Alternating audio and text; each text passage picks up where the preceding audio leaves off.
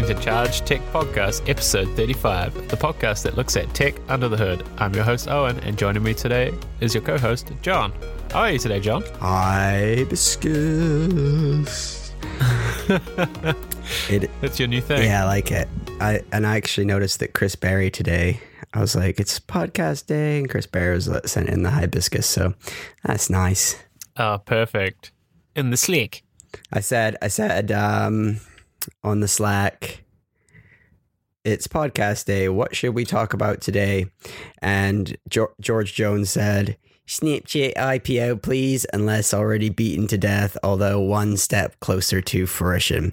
And then Dave Dean said, also would like you to talk about the tech gear that you'd recommend to help prepare for the up and coming apocalypse. And then Chris Berry said, hibiscus. My tech gear guide for the apocalypse is a tinfoil hat and some some some good shoes. How's your weather? Maybe some water. It's good. It's warming up here finally. I'm ready for the summer again, even though I just had summer in New Zealand. That's probably not fair for me to say. We didn't have any winter. How's New York? No snow, no nothing. It's beautiful. What? Yeah, my windows are wide open right now. I think I was thinking about turning the air conditioning on. Climate change is fake. I don't. Clearly. I don't believe in climate change. And then this morning, what? I'm, oh God! This morning, take it back. I got interviewed by the Economist magazine. What? Yeah, talking about Why? Internet of Things security. Damn, you're a celebrity, man. No, going on all these media publications. Maybe. Um, so sneak, sneak, speaking of Snapchat Jackaza, I feel like this is the first topic every week. It's like a tradition. Snapchat, Snapchat, Chataza. Word on the street is they're one step closer to an I P O. I P O this week. Yeah. Do, well, do you have, do you have the Slack open on your, um, in front of you? I do have it, but I don't know where you sent me this. It's just stuff. Go into the, into the, um, podcast channel. And there you will see yeah, that and scroll. The, scroll up one or two scrolls, and you'll see that I took the information from the tech publication, the information, and surmised it as seven lines of the actual just like facts from the story. So mm. when you're ready, three, two, two one. two dollars per user. Huh? What? Oh my God. Okay. This is crazy. Read it. You have to read, read it. it. It's crazy. Go. Which one? All of them, just the lines. Oh, the video, oh, the video bit is crazy. Snapchat confirmed that its videos get ten billion views a day, but Facebook confirms eight billion views a day. To be a view, Facebook requires three seconds of more of the video being on the screen, while Snapchat is any video that comes onto the screen, no matter how long it's watched for. Over the course of two thousand sixteen, Snapchat, just, no. Snapchat generated about two dollars and seventy cents per active user. By comparison, across uh, Facebook apps, Facebook generates somewhere less than four dollars per user.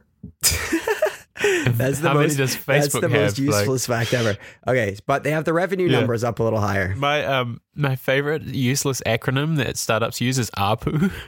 What is A R P U? It's such a... Average revenue per user, A R P U.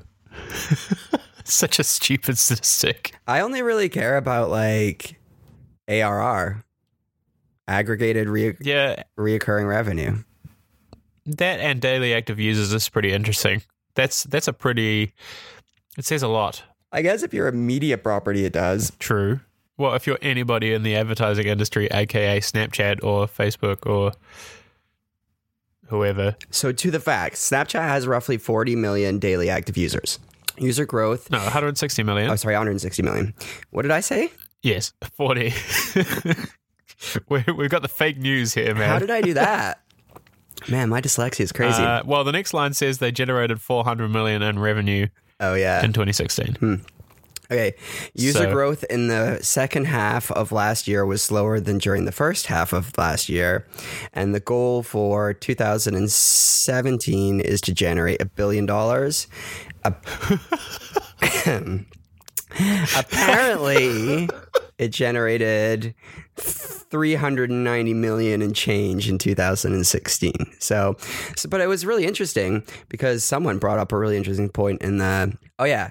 Uh, Robert, he, I don't know how to pronounce his last name, but he's a very um, very smart dude. And he said, Snapchat has some of the worst content. Is its advertising content global or is it user um, targeted? And my understanding is, well, global, but regional, right? I think if you're a, if you I think if you're an advertiser, you mm-hmm. can log in, pick a region. Like, I want to put this video only right. to people in New York, and then upload the yeah, video. Yeah. But outside of that, I don't think that they have any more segmented or granular uh, demographic no. uh, uh, kind of stuff. It's really dumbed down. It's like a crap R S S reader, but full of tits because it's clickbait. Huh. Lander Jensen said, Snapchat ads are comparable with T V ads, and that's absolutely true, right? Like, you, the way that you really, as an advertiser, need to think about Snapchat is you have basically the granularity of your markets, and then, but even on T V, at least you can be like, well, I'm going to put, you know, Pampers on on the parent channels, or uh, and uh, you can. Can't skip the ads. Yeah, well, with TiVo's slash the mute button, you can, but yeah, you can't skip That's the ads. True. But you know what I mean? Like, on Snapchat, you literally have almost the time to thumb getting on the screen to get their attention. That's not long. Yeah.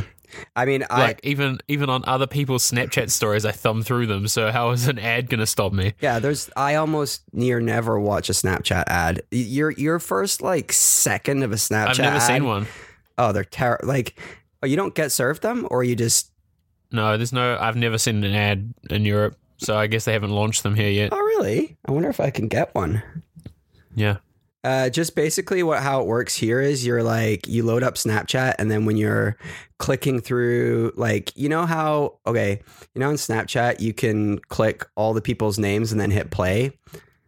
Right. Instead of... Which is a super annoying. No, no, no. Like, you can actually, like, if you click on their avatar, it puts a little check mark next to them.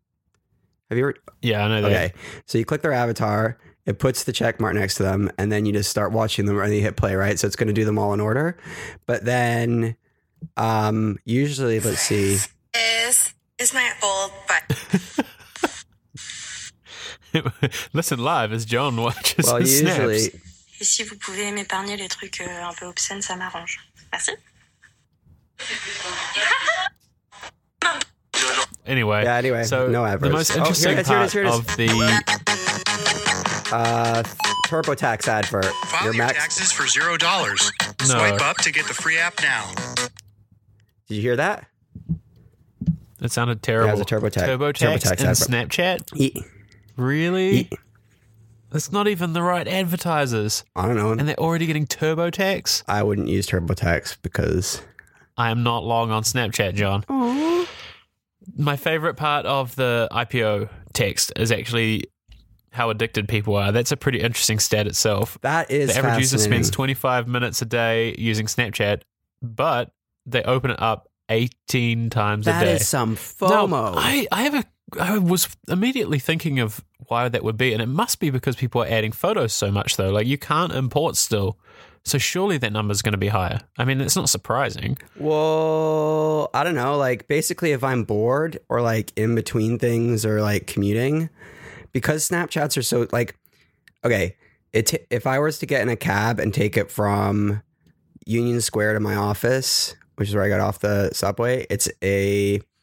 It, in really good traffic, it can be like an eleven to twelve minute, maybe thirteen minute cab ride.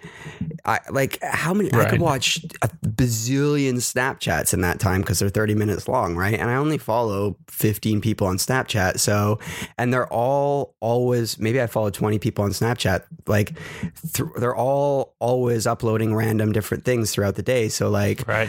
there, there's these periods throughout the day. Like as I get to the subway stop, I'll usually open Snapchat, like thumb through quickly. Okay, this person Snapchatted this person Snapchatted this person Snapchatted. I want to see what this person's doing. Okay, watch these two or three. Oh, subway's here. Okay, put my audiobook on, get off the subway, watch four or five. That's another, and that's like another, and that's another. Um, but if you think, wait a second, what did they say? An average of twenty-five minutes divided by eighteen times of opening the app. That makes sense.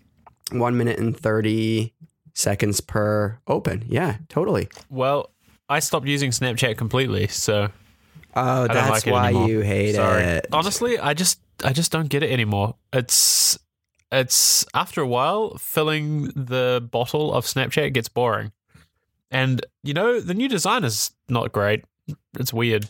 They added this search bar that doesn't go away. All right, let's do uh, quickly questions from the Slack. Ooh, this is early in the cast to do questions from the Slack. Yeah, I think it's good to, like, switch it up. I'll do my call later. All right. All right. What have we got? Um, questions from the Slack. What is the role of the C E O when it comes to socio-political issues in Trump and or in tech and science? The Trump administration seems to have created a massive shift, especially after the executive order on immigration. Do they try their best to shift and shape policy like Elon Musk um, tries to be, albeit tries to do, albeit at the potential cost of reputation and potentially fail? Or do they resist? Uh, Lyft and Nike come to mind. And Amazon. Yep. Uh, what's the next big I P O after Snapchat? Oh, that's an easy, well, probably easy for both of us. Do you have something that comes to mind? Actually, no. Dropbox or Pinterest. What is, Dropbox what? and Pinterest are right. I don't think Dropbox is going to I P O. Ever? I don't know if they can perform en- well enough in the public market, and I think they know it. Well, I know they're, the investors in those two companies must be getting itchy, so... Well, they must want it, but I don't know if it's a good idea, I guess, is what I'm thinking. What was the other one you were thinking? Dropbox. Pinterest is really ripe for an I P O. Oh, yeah, Pinterest is... And I think they do, they do pretty it. good revenue. Yeah, I think so. Their ads are pretty effective, although it's pretty late in the game for them. I wonder if they're still... on the up and up or not? No, I think that I think that we don't hear about Pinterest because they do fine. You know, the people that use them use yeah, them. Yeah, that's true. They've got real and a tech really journalists smart, aren't paying attention to it. Yeah, and they've got a really smart model for generating ads. Right, every board is usually about a subject. You can advertise within someone's board. Like, like yeah, the thing about genius. Pinterest is it is the most amazing way to serve targeted adverts because you know the whole. It most actually pe- makes yeah, sense. Most people use Pinterest to pin things they like, would like, aspirational. Like, it's you know planning yeah, my it's wedding. Like on Twitter, whatever. if you're if you're tweeting on Twitter about neo Nazis, that's not what you want to see. Like, you know. Yep. Anyway, so back to the first question about tech C E Os. What do you think about that? I mean, you're in America, so you're probably the most qualified for that right now. Well, um, well, with this week, it's been crazy, right? So I guess I'll give it to you in two main contexts that I can, which is DigitalOcean and then the company that I'm actually the C E O of today. At DigitalOcean, um, we... almost always tried to get involved in shaping policy where we were able to or where um, people asked us, which wasn't really that frequently because for the most part, Amazon, uh, Microsoft, Google, um, and then like Facebook and Intel and some other players kind of take the lead on that stuff in the web. And I can't think of an instance where we ever, where anything ever happened in the world and we had an executive meeting where we didn't agree with the direction that one of our colleagues at one of those companies was pushing. So when that happens, like for the most part, Uh, you can just kind of let someone else do your bidding for you. Um, and then you sort of just try and influence those people. Um, and I think kind of the rule of thumb in the industry is like the biggest three or four, like it's not like tech C E Os and C E Os generally don't talk to each other. And especially, you know, it's, it's, it's business is, is not super unfriendly. And so, and it's, and when it comes to stuff like, you know, like you think about the market, you get, it's a pen, right? And we play within the pen and like, it's, it's my job to play in that pen and within the rules defined by the government and the law. And then, you know, the morality and ethics of the markets you're addressing and stuff like that. And that's your pen.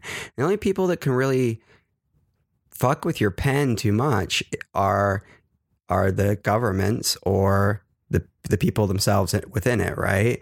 Like the market you're addressing. And so, You know, right. n- and that's what's no, happening right no now. No tech C E O who's play, wrestling in the same pen wants the floor to turn into lava, right? Like, so we're all, everyone's going to get on the phone, like everyone's going to get on the phone and say, you know, no, like, you know, you know, you're the, you, you're the biggest two, and we're not going to follow along if they do this. So you guys go talk about it. And if you have a problem, come talk to us and we'll come to, and like, we'll get our lawyers involved as well. And that's why you see these pile on signatures and stuff like that, because like at the end of the day, like, the rules of the game have to be relatively fair and equal and understood and stuff like that, right? So, so banning banning people from seven countries is not fair.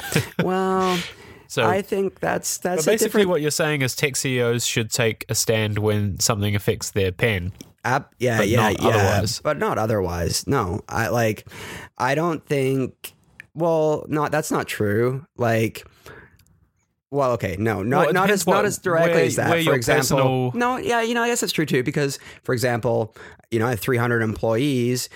Some of them are transgendered, some of them are gay, some of them are like whatever, right? Like, you know, there's right, all so the you shades. Have to choose a stance. So yeah, on all those things, you're going to do. The C E Os who really understand business and understand that the human asset of the business needs to be pr- protected and taken care of, uh, to. to uh, the, the same or greater degree of your intellectual property, your capital assets, your your market share, in order to defend the position of returning um, to your shareholders, which at the end of the day, as the C E O of a company, is your that is your job, is to to run run the business and, and organize the people and the company of people to generate revenue and address a market for to return to shareholders. And so if if my best, like taking a very like, you know, black and white kind of um, non-feelings uh-huh. kind of view at it, if my best best data scientist who gives my business the best competitive advantage happens to be transgender and is going to go work um, at the company next door because I can't put a fucking sign that says that they can use whichever bathroom that they want. Well, that's ridiculous. Right. right? And so, and so as a C E O, I'm going to say, I'm going to push, I would push on that legislation, and I would say, you know, there's there's no way that you're going to be able to affect my employees and, and make an, an an environment where to fuck with my environment, right? Like, this is my thing. But, and right. so I think on those things, you really do have to, you have to take a stance. And I, I must say, Salesforce C E O, Mark, Mark Benioff, right? His name does a wonderful job of this, and he should be very well commended and praised for the way that he is a very thoughtful man about his company. And Tim Cook is the same way. Um, and so, you know, I don't really give a shit if some left wing, you know, person thinks that I shouldn't have that opinion and shouldn't express it. And, you know, I sh- my job is to, right, right. is to run the company and whatever. Nah, I don't care if I offend you. I don't care if that costs the reputation of our business or anything like that, whatever. So that, there's that. Now, the other thing is... So I think it's a personal stance and a company stance is what you have to well, look out what, for. And it's hard what's to... What's in the best it can interest be often of, to, of, of your business and your people at large? And then that's what you right, have so to do. I'm, I'm sure that like in... There's a big there's a big debate right now about how Twitter should shut off Donald Trump on Twitter, which is the most ridiculous. That's actually a thing debate ever. Because can you, yeah, can you even imagine? Like, it doesn't make sense from a business point of view. That would be suicide. Like, I'm sure maybe Jack wants to do it, but that's not feasible at all. Also, why are that? Why is everyone all of a sudden not for free speech? Only when it's convenient, John. I know. I'm sorry. It's like the other the other thing. Like, you know, I'm I'm a like nice dude and everything. I don't like that Milos Yaka Yoro, whatever his name is. The Ugh. What's his name? The crazy Brett Bart. Uh, yeah, yeah, yeah, Yiannopoulos. Yeah, and but I but I take issue with Berkeley students saying that he can't go and talk on Berkeley. Berkeley was the school that like spawned the free speech movement. Like, are you kidding me? You're gonna protest right, right. someone talking? Like, you know, and I and and he he may have a really ugly stance, but I don't think that he is so far into the realm of hate speech. And so anyway, that's a different thing altogether. Just, just finish up on that question. Sorry. Do they resist? I really think resisting is where that's the wrong, like the only place I will resist. So The only place I'll resist in a business is when we're defending the rights of our customers. That is to say that when you serve... Our, Not even the rights of your staff? Or staff. But yeah, but I mean, like, there's a subtle line between trying to shape and trying to resist, right? I mean, and these are different types of policies too, right? And so where you're talking about where you have the ability to shift and shape policy, it's where you're invited into the room and it's things like... Well, that's the Elon Musk yeah, situation. And stuff like that. Where you're resisting pro- policy is actually usually on straight up s- social issues, right? I mean, and then... So and that's where like we're going to deport people of certain religions from the U S. Right. Or or can this person use a bathroom or not use a bathroom or, you know, or whatever, right? But when it but but but coming to the table and not having a conversation never seems to go well. And I think I still believe that Uber and Lyft and Airbnb are going to have challenges at the municipal level in the way that they have resisted doing a good job of figuring out how to come to the tables with with policymakers and shaping policy on um, the types of of regulation and legislation that th- their businesses um, just kind of fly close to the um, sun in in their uh, right, in right. Kind of, but that's a naivety in tech as well. Right. Anyway, so that's well, questions from the I think, audience. I think these limits are going to get tested a lot. The Elon Musk thing we mentioned was um, just for context's sake, is he. somewhat heartlessly suggested that maybe we should only assess this on the facts and I'll present them to the president because he's one of the few that's lucky enough to be in the room with Trump's advisory board, which is convenient given his companies, SpaceX, SolarCity, Tesla, are the most at risk of being killed by a climate change denier. So, interesting times. True. Oh, on that note, one more question from the Slack, actually. It's a short one. Okay. What will Facebook copy next from Snapchat? And I like the addition to this in the crappy Snapchat uh, Slack threaded comments. How far will Facebook go down this path, that is would they copy Snapchat's hardware? Good question. I would totally believe they would. They would. Okay, this isn't directly related, but there was another information story this month about how Facebook's been testing the patience of its users in order to see how bad it would get if they got kicked out of the Google Play Store, because apparently Google and Facebook have been at uh, at at knuckleheads. Like, what's the term? You know, like they're they're. They're really struggling to come to terms with the fact that Facebook is basically the biggest app in the App Store and it's trying to uh, to break out of the rules. And Google has threatened to ban them a couple of times. And so Facebook has been doing all sorts of stuff to try and see what it would have to do to distribute itself if it was suddenly unavailable on the App Store. It's crazy. They were like talking about things like on Samsung phones, it has a special background service that it can distribute itself to all Samsung phones, again, if it's removed from the Google Play Store. They implemented a feature that uh, if somebody around you has the Facebook app, they can beam it to you over Bluetooth so you can install it. All sorts of crazy shit. And I'm just like thinking about it. I was like, holy shit, Facebook will not back down on this whole Snapchat thing. This is only the beginning. And even if Snapchat I P Os, Facebook won't rest until it's over. I don't think. I'm sure they're working on something like Snapchat Spectacles long before it launched. You think so? It wouldn't make sense otherwise. Yeah, for sure. I mean, Oculus is a... I think Oculus is a, only a starting point for that kind of thing. Oh, it's not in the... Oh, Facebook yeah, it has, is. Speaking of Oculus, that's what you need to go do next. Yeah, that's that's in the Trello. We'll come to that next.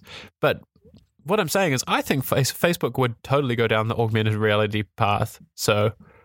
I don't know. I, I wouldn't put it past them to release some sort of augmented reality glasses type thing. That'd be cool. Yeah. Or even just glasses with a camera on it. I'd totally believe it. I'm sure there's at least one prototype internally and Mark Zuck's like, mm, Spiegel might be onto us if we release this. I think Facebook will go far enough to really, really hurt Snapchat, but not... I was going to say not quite to the point where it's explicit enough, but they've already done that. So, I don't know. It's a it's a hard topic, I think. I think they're going to keep copying them for the foreseeable future. Anything Snapchat does, I imagine Facebook will emulate it pretty fast now. Yeah, I agree. But Snapchat hasn't shipped anything recently, so there's been nothing to copy. Interesting times. Shall we talk about Facebook and Oculus? All right. I'm game. I think this is hilarious. They lost a lawsuit. It's, they lost a huge lawsuit, half a billion dollars. But kind of to actually John for Carmack the most lawless reasons. Because he copied and pasted source source code and Googled how to wipe his hard drive and then wiped his hard drive. Wait, what? I didn't read that part. Oh, man. You should read this whole thing. But the, the accusations basically... Re- so Facebook got ordered to pay John Carmack's previous employer five hundred million dollars whoa, whoa, in back, damages for stealing Oculus. Which to where explaining who John Carmack is. John Carmack is one of the inventors of the Oculus Rift. He's the original programmer, basically, along with Palmer Luckey and a few others. He is the one that created Oculus Rift and got it on Kickstarter and got it so big. But before he joined or created Oculus, he worked at a company called I D, uh, which had another department which was creating V R prototypes.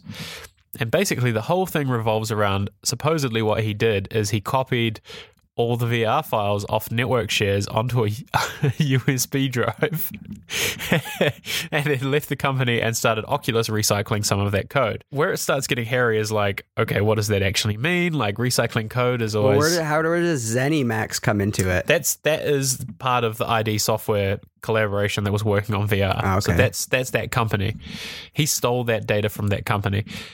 And the, it just gets crazier and crazier. Like they basically, can I just like load it and read it out because it's well, just. Well, it's weird because the article I read said that the jury didn't find them um, liable for misappropriation of trade secrets.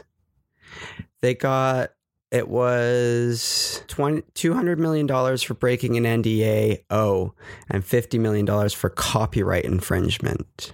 Yeah, so. This is this is from the um, the judgment. There was a documented stream of computer code and other technical assistance flowing from ZeniMax to Oculus over the next six months. Oculus, in writing, acknowledged getting critical source code from ZeniMax and using it without permission. Carmack intentionally destroyed com- data on his computer after he got notice of this litigation and immediately Googled how to wipe a hard drive and destroyed data five minutes afterwards.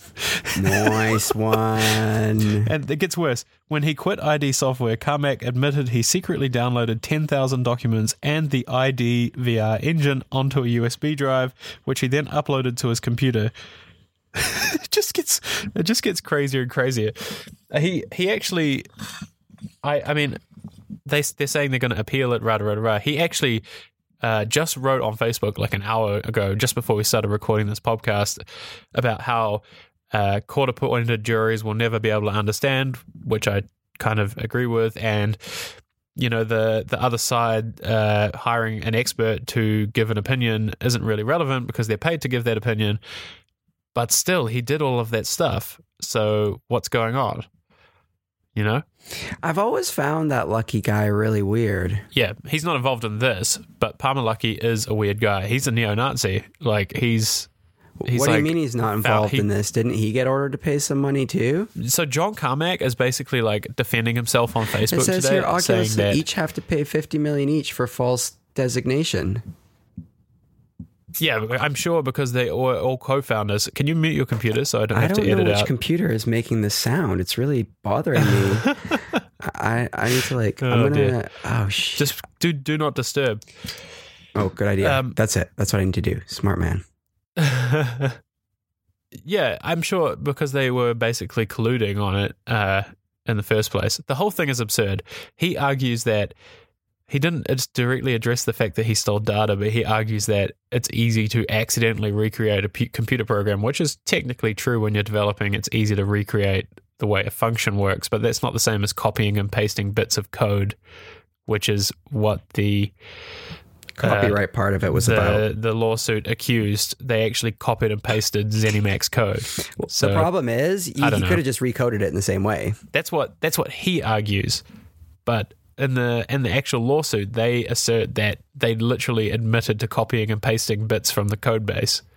So it's a bit of like they said one thing, he says another. Imagine yeah, that he like meant that he fishy. copy and pasted something out of an open source project that was the same open source project, and the jury didn't understand what that meant. Yep. Imagine that'd be so funny. Exactly. Anyway, it's just absurd.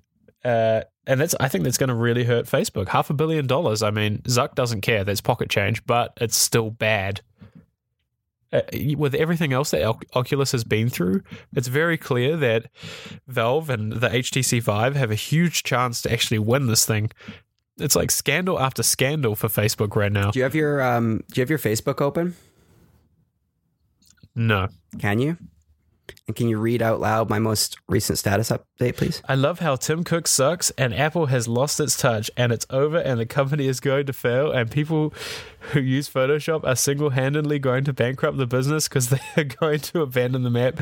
This is this is like the best rant ever. And move to a new platform because the function keys are now a screen. And today the company posted a quarterly revenue record of seventy-eight point four billion dollars from John. And I commented... multiple things. At a diluted share value of three dollars and thirty cents. We'll, we'll circle back to that. Record lows. Two things from me. You would expect a result like this at the start of a new technology that hasn't been updated for four years. I think we can agree on that. Either way, you'd have a rush in sales. But the Mac is not relevant enough anyway. Uh, I also wrote down, wrote that it's a record quarter. The quarter was actually two weeks longer because Apple adjusted it for the first time ever, which gives them an extra two weeks of revenue, which at the most critical time of the year makes it look pretty damn good. All right. Well, what was their? What were they up? Weren't they up like uh, ten billion dollars or something crazy? So even half of that. If you remove those two weeks, they're down this year on the quarter last year. They're down this year on the quarter last year. This like year over year, they're down on the same quarter because last year's quarter was shorter. If you remove those two weeks and adjust and readjust revenue, it's a great accounting trick. I don't know if that's a fair yes. comparison, but anyway, I mean it is. It's not fair to add two weeks to your quarter and then say, "Oh, we made a record quarter." It's like, yeah. Well, I don't know. Anyway, so now, now John and I have a wager. Yes, this is good. one hundred bucks that next year, Apple's going to begin a quarterly decline. Well, read the whole thing. You said, I said, I bet you a hundred dollars that I bet you a hundred dollars Apple does this qu- uh, does this every quarter this year. So Apple every quarter this year posts a record quarter. I wouldn't wager on that is what I said back, but I would wager that next year they don't post a quarter on quarter growth. I imagine it'll be a loss. So we're betting on that a hundred bucks next year. And I said, uh, and then I said, And then I said, this is good. Uh, please bring this up on the podcast. But any iPhone is dead bullshit is super overhyped. And then John said, iPhone is dead hype being bullshit is why I'll put your one hundred dollars on twenty eighteen also. So next year I might be buying John dinner. And the reason that I said that is that twenty the, the next iPhone to come out is the ten year anniversary iPhone, which is why I think that they will which once again post yearly to not over even exist. Year. Amazing it's returns. Rumored to not even exist. They are. What if they just release an iPhone they seven? They are going to release a spaceship, Owen, and then I'm going to make you take me phone. Out for a hundred dollar dinner. It's going to look like dinner. A tiny U F O. Hundred dollar dinner. Oh, I can't wait. I love it. Have you already decided where we're going? Uh, uh, Emmy Squared Pizza. Great. So I do, I do have one uh, topic I want to talk about on the topic of Apple. The latest leak, oh, I hate talking about leaks, but I do want to talk about this just briefly, is that Apple is working secretly on adding a ARM coprocessor to the MacBook alongside the Intel chip and a bit of a transitionary move away from Intel. They're going to offload some functions of the processor off to that chip when the computer's in low power mode. Super interesting because for like at least ten years, Apple's been rumored to be trying to ditch Intel, and maybe it's going to happen. It would make sense, actually. If you want like the best power gains, you want the best efficiency, and you want the most processing power at very low voltages, ARM is the way to go. Yep. And everybody will argue that it's not possible. But do you remember the time that Apple used to run on PowerPC and then they shifted yep. to Intel? Yep. And like they it just did it. Dope. Like everybody woke up one day and it worked. Yep. Like that's just how it was. It's going to happen. Anyway, that's the rumor. We'll see later this year. Do you want to call somebody? I wanted you to talk about um, Slack Enterprise before I called anyone, though. It's a fun one, actually. Yeah. So Slack is finally ready for big Fortune five hundred companies, which is pretty cool. And I, I guess the reason I thought it was interesting is they didn't attack it from the kind of like make stupid startup tool work for giant companies strategy, you know, like a tool like Snap Snapchat. Oh my God. It's late this week for me. A tool like Slack, you can't just shove it into fifty thousand users and say like, here, use this. It doesn't scale at all. Slack falls apart at like, I don't know, five hundred people already. Um, so the new enterprise product, basically it lets admins create multiple Slack teams within a Slack team overall and share channels between them. And it's actually genius. So you have your sales team in one giant Slack and you have your marketing team in another, and then they can have mutual channels where they can all work together. Really, really smart, quite a secure way to do it. And it means there's less noise for everybody. There's less channel craziness. I imagine for I T, it's probably pretty hard to manage, but I actually think it'll be a good way to work together in the future. I think I think Slack will be used by all the Fortune five hundred companies eventually. Yeah, I think so. Huh. What do you think they're going to use instead, Yammer? Which is what they're all using now, by the way. Really? So Microsoft. Dude, so Yammer. yeah, there, there we go. Yammer's Microsoft. So they'll transition them onto yep. the Microsoft thing. Yeah, well, there is. Microsoft has a Slack clone called Microsoft for Teams, but damn, it's not good. It looks pretty, but I don't think they thought about it at scale like Slack did. I'm I'm long on Snap Snapchat. Oh my God. I'm long on Slack because I think they've thought it through well enough that this will work out. But you're right, it is an uphill battle. For these companies that are already just using Microsoft shit, they're not going to want to move. But the biggest question is more, are these Fortune five hundred companies already in the midst of moving to stuff like Google Apps and all that kind of thing? Because I think then they're more open to using something like Slack. And I think that is happening. So I think Slack has got to play a bit of a more long game there, but I do think that they will get the more progressive five hundred, Fortune five hundred companies pretty fast. And they're all looking for a tool that organizes their employees better and makes them use less email. That's what everybody wants. Yeah. Nobody wants email. Do you think that's true and Slack too, kind huh? of solves that. Oh, man. I think companies realize that for a long time, email has been this like de facto communication method. And I don't think you can ever get rid of email, but I do think it's used in the wrong way a lot of the time. It's used as a task list. It's used as a chat tool. It's used for quick informational updates. It doesn't make sense. It's like shoehorned into everything. And I think big companies are starting to realize that as a team, you can be more efficient with a chat tool. That said, it is a big struggle still. A lot of C E Os and C T Os and everything actually see Slack as distracting. Have you tried? You know, it's that old. Have you tried the? Um, have you tried the Microsoft version of Slack? It looks pretty. It didn't seem very functional, but I only tried a very early version. Oh, you did. So you were like a insider, you might say. I mean, I used to be a journalist, but it looks promising. I look. I think that Microsoft has its shit together with its SaaS offerings these days, so Slack should be scared. But the biggest question for me is, do businesses even want to use Microsoft tools anymore? I don't know. I, I only see a slice from startups to medium businesses, and all of those do not want to use Microsoft anymore. They're all desperately moving away from it to Google Apps and all that kind of thing.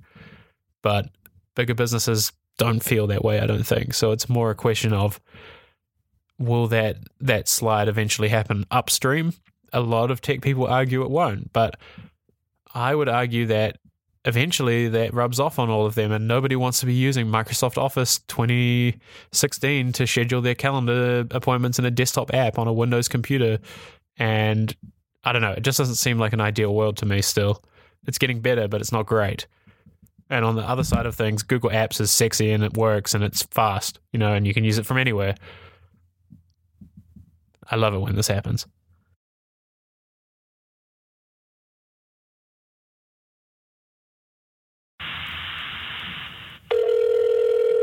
It's always a question if they'll answer or not. Yeah, it's always a tough one. Oh. Your call has been forwarded. Oh, I just got a text from them and they said, "What's up? Give me one minute." So I'm not going to tell you. Oh, so we have to talk for a minute about something else. Uh, oh, I noticed you had immigration letter on the Slack, but I guess we already covered that. That's a crazy situation nonetheless. It feels like it's been a big week. Remember last week where I was like, oh God, everything's overwhelming. It just keeps happening. That's true. Twitter is, I would say, uh, not handleable by humans right now. Just the amount of sheer shit going on.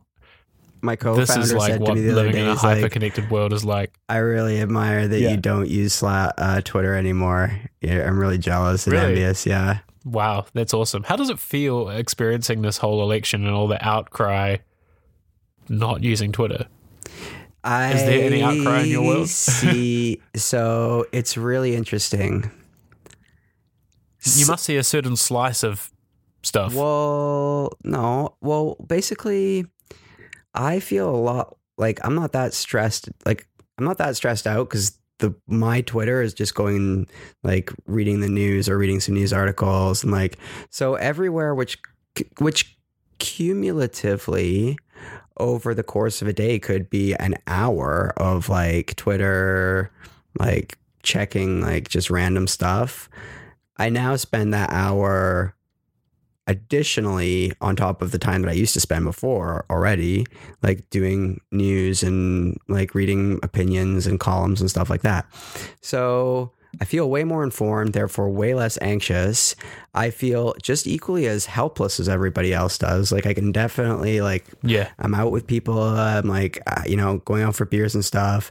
The general underlying sentiment to most of the conversation that people have right now, at least in New York, and even the conversations I overhear around me when I'm just sitting in coffee shops and stuff, is conversation about the election, about the current state of America, about Donald Trump, and um, so and I can sense this very deep underlying uncertainty, and I definitely sense that too. However, yeah. there's a second layer of anxiety, and I feel like that layer of anxiety is picked up through like social media and stuff like that. And so, and I don't right. have that anxiety. I'm like, certainly there's a lot of uncertainty, but I don't feel scared every day and stuff like that.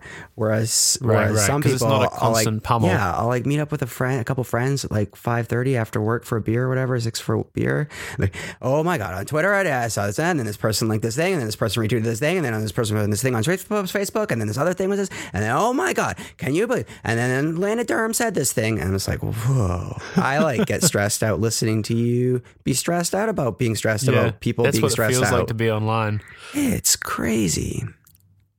Yeah, I think it's time for many people to wean off Twitter, myself included, but you know how that went last time.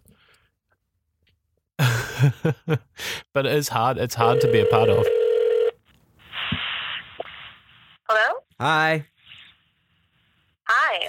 Okay, so you're on um, my podcast that I do with my friend Owen, and we do it every week. I'll, I'll tell you about it some other Hello. time. Um, and some relatively okay number of people listen to it. Anyway, um, we do this segment every week where I randomly call someone in my phone book and we hope that they pick up. And then I ask them a question and then they have kind of a minute or so to give us like an interesting and concise answer about that thing. But first you have to say who you are and what you do. Okay. Is that the moment where that happens? Yep. All right. Um, oh, yeah. I'm Felicity Conrad. I am the founder and C E O of Paladin, which is a pro bono platform that connects lawyers with their communities. Yep, yep, yep. It's super cool. Wow. Uh, we share a co-working space with um, them, which is how I know them. Anyway, um, so I was wondering if you could quickly surmise or think about something interesting regarding kind of the the big legal question that you think is going to be um, faced in the intersection of kind of um, law and technology um, and kind of socio society uh, in the next kind of twenty years or so. Cool. Um, can I do a little bit of a take on that question? Um, instead of the biggest legal questions, um, I think I'd rather talk about the biggest tech questions facing legal and, nice. and rule of law and democracy, cool. which is particularly relevant right now. Absolutely. Um, so in the last week that this has been kind of uprising post-election, um, there's been kind of a huge movement for lawyers and the legal industry getting involved in protecting democracy and rule of law. Um, and there's been a lot of questions coming up as to what is the role that tech plays in that, because law hasn't, um, legal mobilization hasn't scaled, and the tech tools are pretty far behind in that industry. Um, so in the last seventy-two hours, you see lawyers at airports all across the country and A C L U pairing up with Y Combinator um, to see if they can kind of streamline their operations and scale their impact to address some of the needs being faced or, or that might be faced in this administration. Mm. Um, so I think it's really not necessarily what law can do for tech, but what tech can do for law. That's the open question that is really going to get answered, I think, in the next six months. Cool. Good one. That's been one of the most interesting uh, takes on our question that we've had on the podcast. So thank you so much for your time, great. Felicity. Really appreciate it. Of course. All right. Love you, buddy. Thanks, Talk John. soon. Bye. Bye. Cool. Damn, we get better and better every week. Yeah, she's awesome. You consistently deliver.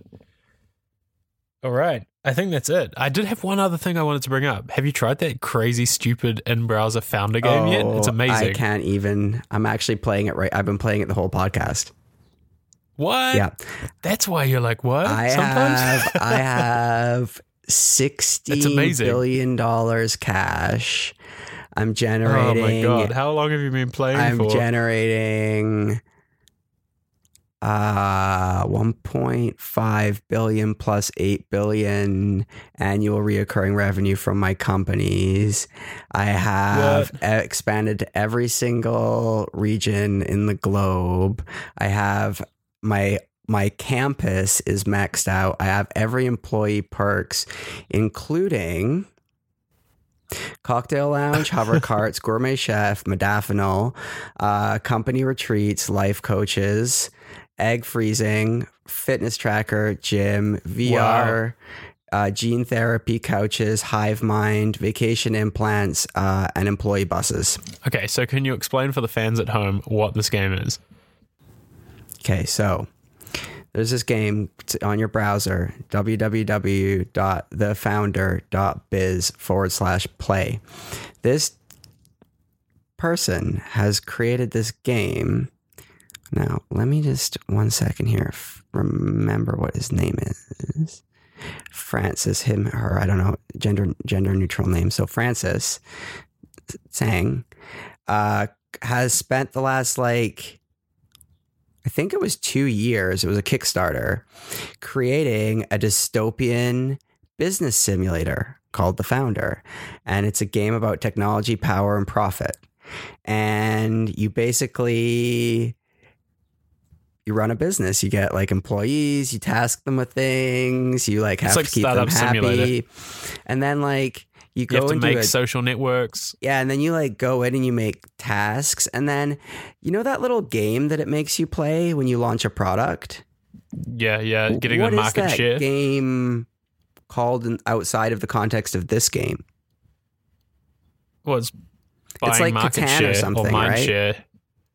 Oh, that yeah, that's kind of like Catan a little bit. Yeah, it's like you have to buy you like have squares little battles, to get like, and then you get market share in the market, and you're literally battling another company, and it has like a hardness, and you also it's a like and you can destroy them. I cannot enough um, ever possibly convey without you playing this how nuanced the game is too. Like it's so well thought out and it just keeps going. Oh, and there's so many more nuances. Like when you're hiring an employee, it gives you like an if this, this, then that kind of value statement choices. Like, would you like to say, well, this is going to be a great company? Would you like to say we're going to take over the world? Or would you like to say we're focused on products?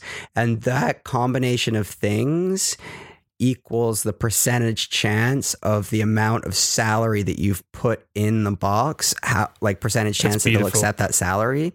As you go on in the game, you get like um, social media managers and stuff, and you can snoop their, oh their Twitter profiles, which does a sentiment analysis. And then it Spoiler gives alert. you hints as to what code to put in to make them attracted to the job. And if you put the code in in the right order, no matter what amount you put in, it's one hundred percent acceptance of the job. Oh, that's hilarious. And you can like have remote employees and you can, it's crazy. Just play it.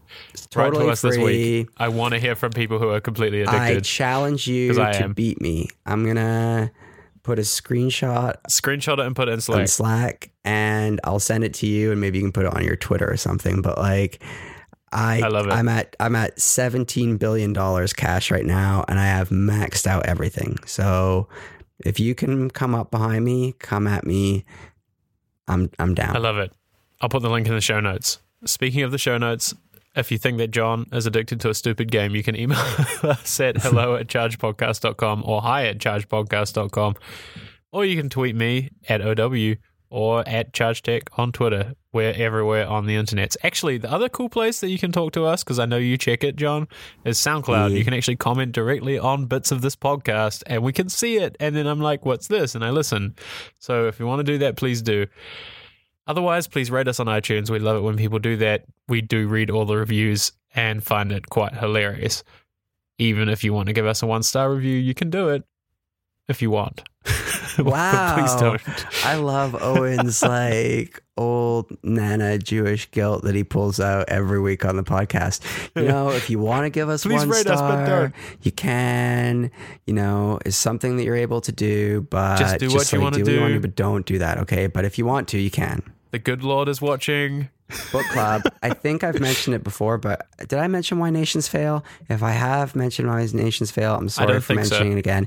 If I've not mentioned Why Nations Fail, stop everything you're reading immediately. I don't even care if you have a rule that you have to finish a book before you start one. I don't even care if you have an order. I don't care if you're some crazy, crazy O C D person that's going to get hives in the morning because their book list is out of order to what they promised themselves to do. Stop what you're reading and read this book. It is going to terrify you and excite you all together. It gives you a complete and interesting rundown of very many different areas of the creation and establishment of nations and societies and all the way through time. And it points to three very fundamental and interesting issues as to why through and through history, without fail, nations, societies, economies have failed.